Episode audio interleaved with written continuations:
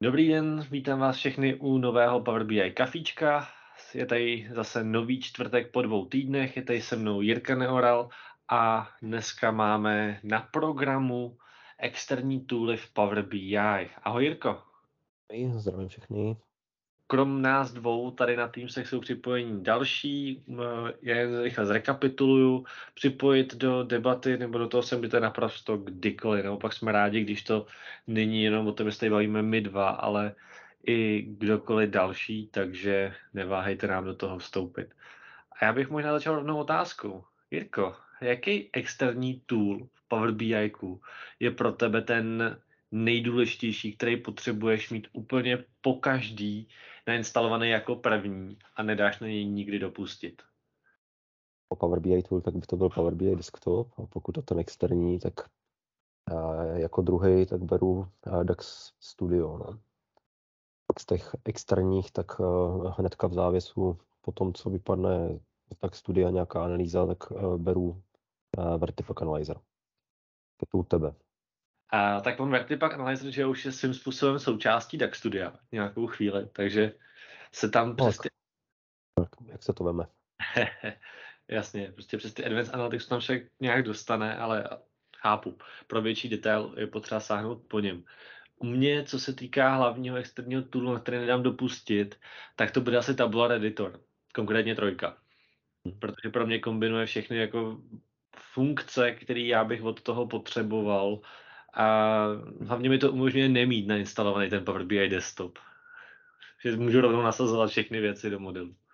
Já jsem si s Tabular editorem teda popravdě uh, hrál zatím trochu méně, takže asi jsem ještě neo, neobjevil veškeré ty jeho taje, ale donutilo mě to nainstalovat vlastně kvůli Calculation Groups a připomíná mi to dost Tabular editor, který je dostupný ve Visual Studio pro SQL Server Analysis Services Tabular, a který používám teda běžně pro práci. No prakticky denně, když pracuji.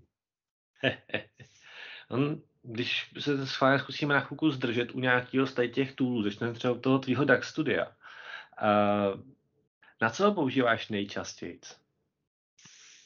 No, jsou uh, různé scénáře, ale většinou, když se snažím ladit nějaký pomalý report, tak kvůli uh, rozšifrování napřed v Power BI desktopu, když je nějaká stránka pomalá, tak vytvořím prázdnou výstup, nástup, aby jsem dostal ty výsledky z cache s tím, že to ukládám na té prázdné page, pak to znovu otevřu, zapnu si Performance Analyzer a, přepnu na tu pomalou stránku.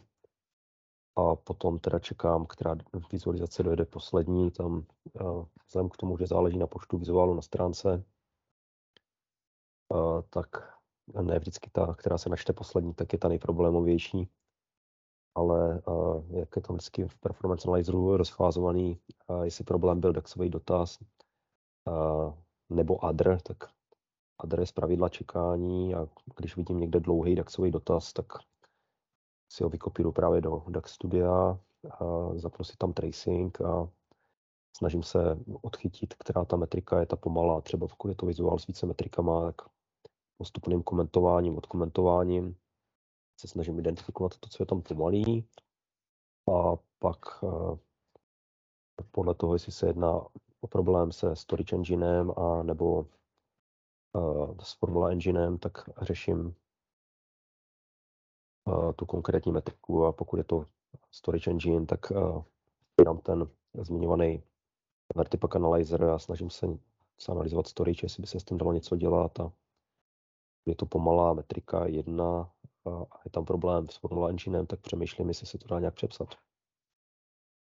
A na co používáš Daxturo nejčastěji ty? Hele, buď to právě k tomu, co jsi teďka zmiňoval ty sám, to znamená k analýze jako takový, toho, kde se nachází ten problém, anebo když nechci se zaobírat nebo potřebuji připravit nějakou větší mežru, která vyžaduje nějaký rozsáhlejší DAXový kverky, tak si to předpřipravuju v DAX Studiu, otestuju si, jak se to chová, jak se to chová i vůči engineu a potom až následně to nasazuju. To znamená i pro nějaký dopředu eh, poten, jako potenciální eh, performance tuning a ověření, což mi to vlastně vrací za data v tabulkovém zobrazení, tak i třeba kvůli tady tomu. Většinou sáhnu po DAX Studio. Já i když se snažím napsat nějakou metriku a potřebuji si to rozfázovat, přece v Power BI desktopu, tak ten řádeček na vzorce tak je takový jako eh, řekněme malej, tak eh, preferuju si to rozdělit a rozfázovat v tom DAX Studiu, že si napíšu dotaz a pak přidávám jednotlivé kroky a si to z toho leze, protože přece jenom jestli to, co z toho leze, jestli to je správně, protože to napsat to na první dobrou přímo v tom vzorečku v Power BI desktopu, tak nebývá vždycky dost dobře možný. Tak, nebo třeba tam bývá nějaká vě, větší logika, člověk potřebuje si na, se na chvilku zastavit, podívat se, co, že mu to vlastně má vrá, vrací za, za ta data, jestli nad tím správně uvažuje a by mohl pokračovat dál. No, Uh, mezi tím tady vystřelím ještě do jako otázku, jaký je váš oblíbený tool, na který nedáte dopustit. A rovnou zase odskočím na Tabular Editor 3, takže mezi tím s tom můžete uh, promyslet, abyste se s náma potom mohli podělit. Uh, ty si říkáš, že si v rámci Tabular, si po Tabular Editoru sáhnu zatím primárně kvůli calculation grupám.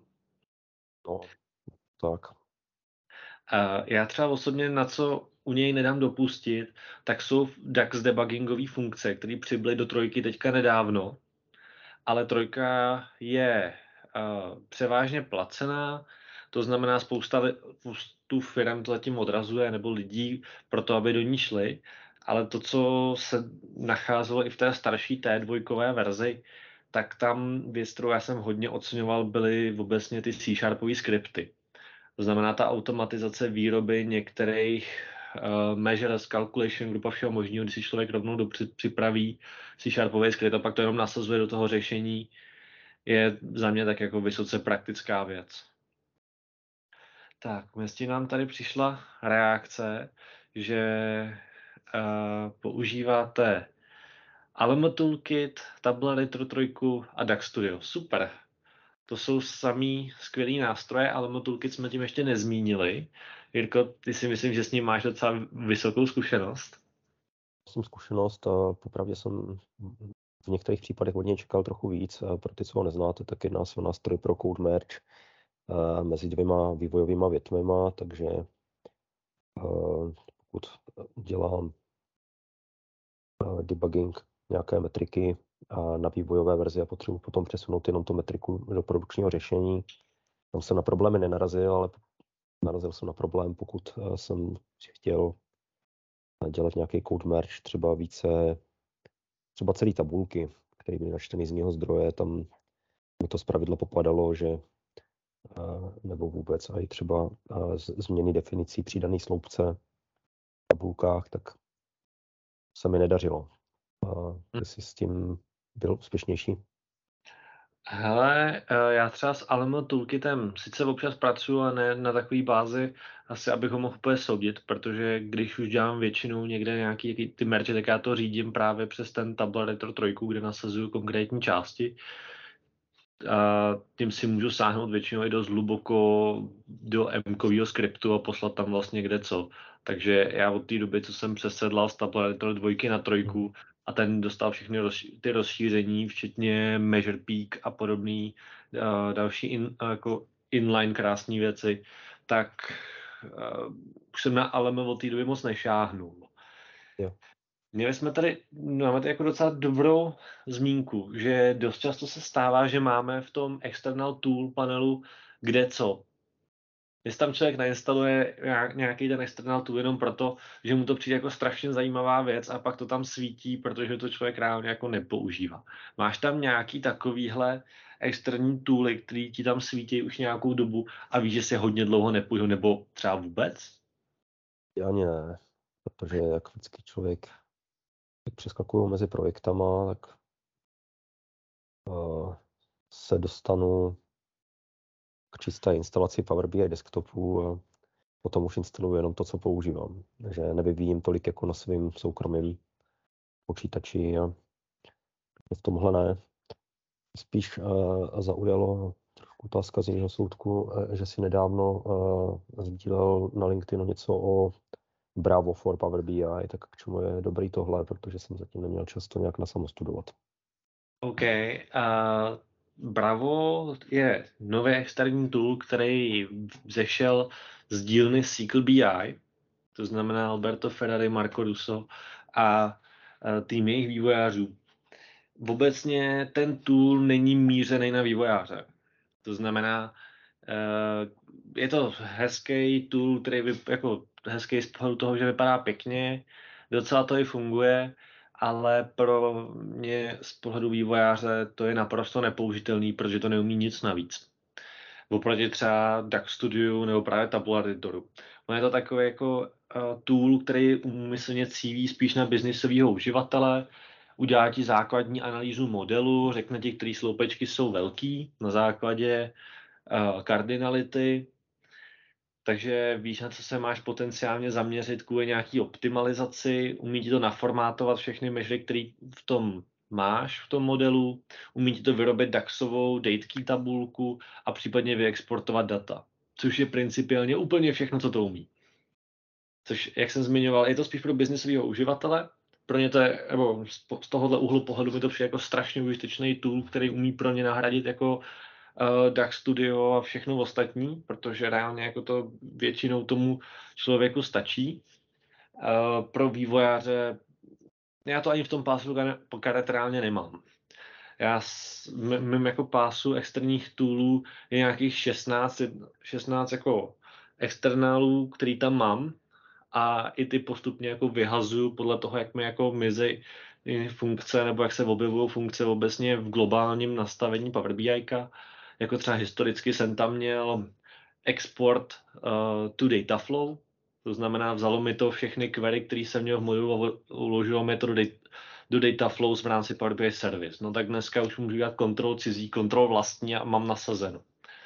Takže ten je třeba jeden z toolů, který mi tam postupně jako by měl zmizet, ten mi tam teda ještě svítí, ten jsem ještě neodinstaloval.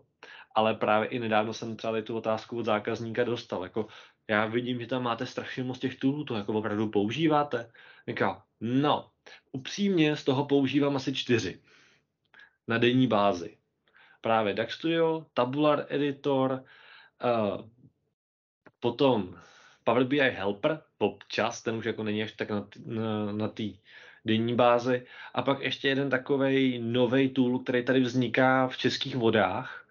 To jsou čtyři tooly, který vlastně používám na denní bázi a ostatní tam jsou většinou pro nějaký konkrétní problém. Je tam třeba hot swap, což určitě to znáš, jsi připojený na analýzy services a teď potřebuješ swapnout z, z jednoho analýzy services na jiný. Tím, že to je v live connection, tak to prostě jako nejde, pokud neznáš správný PowerShellový skripty Uh, to, ono je ta ikonka zašedla, ale to rozbalení pod ní tam normálně dostaneš přes grafický rozhraní bez PowerShellu. Super. Uh, tak jedna varianta, druhá varianta je právě mít nějaký hotswap, kde člověk klikne, on to přehodí podle toho. A samozřejmě existuje tady, i děkuji za připomenutí v komentáři, existuje tady Business Ops, který vyrobil Marco Russo. Je to na powerbi.tips Jedná se o tool, který vám umožní nasadit do vašeho Power BI prostředí velkou dávku externích toolů. I právě se vám dost často pak může stát, tam máte zapleveleno nějakýma toolama, které už třeba nejsou aktuální, anebo na druhou stranu, že to nasadí tooly, ale nepůjdou spustit, protože vám to vyrobí jenom ten eh, pomyslný spouštěč, ten JSONový soubor, který slouží jako starter, ale nic víc nenainstaluje. Na druhou stranu umí nainstalovat třeba všechny potřebné věci pro Alema Toolkit, aniž byste ten Alema Toolkit instalovali, což je docela užitečný. Co to ti potom můžu ukázat, že se bez toho dá taky obejít. Já se naštěstí s tady tím nepotkám tak často, nebo minimálně nepotkávám, ale mám ho tam kdyby náhodou a třeba pro, nasa- pro věci, které máme nasazený v Power BI Service, tak aby to dalo swapovat, tak už máme vlastní PowerShellový skript. Jo, to určitě, když se dělá nějaký failover a potřebuješ přehodit uh, eh, 10 reportů, 15, 20, tak dělat to v Power BI desktopu a přenasazovat, tak jak říkáš, tak PowerShell, no. No, umí to být docela mocný nástroj. Ale zkoušel jsi někdy vyrobit vlastní externí tool, nebo jakoby vyrobit ten třeba JSONový spouštěč na něco toho? No, já nejsem programátor, takže ne. Já jsem to... namaloval nohou čáru v písku, kam už se pouštět dál nebudu. A tohle je jedna z těch oblastí. OK. Se držím uh, kopita. Já se přiznám, že jsem to třeba když zkoušel.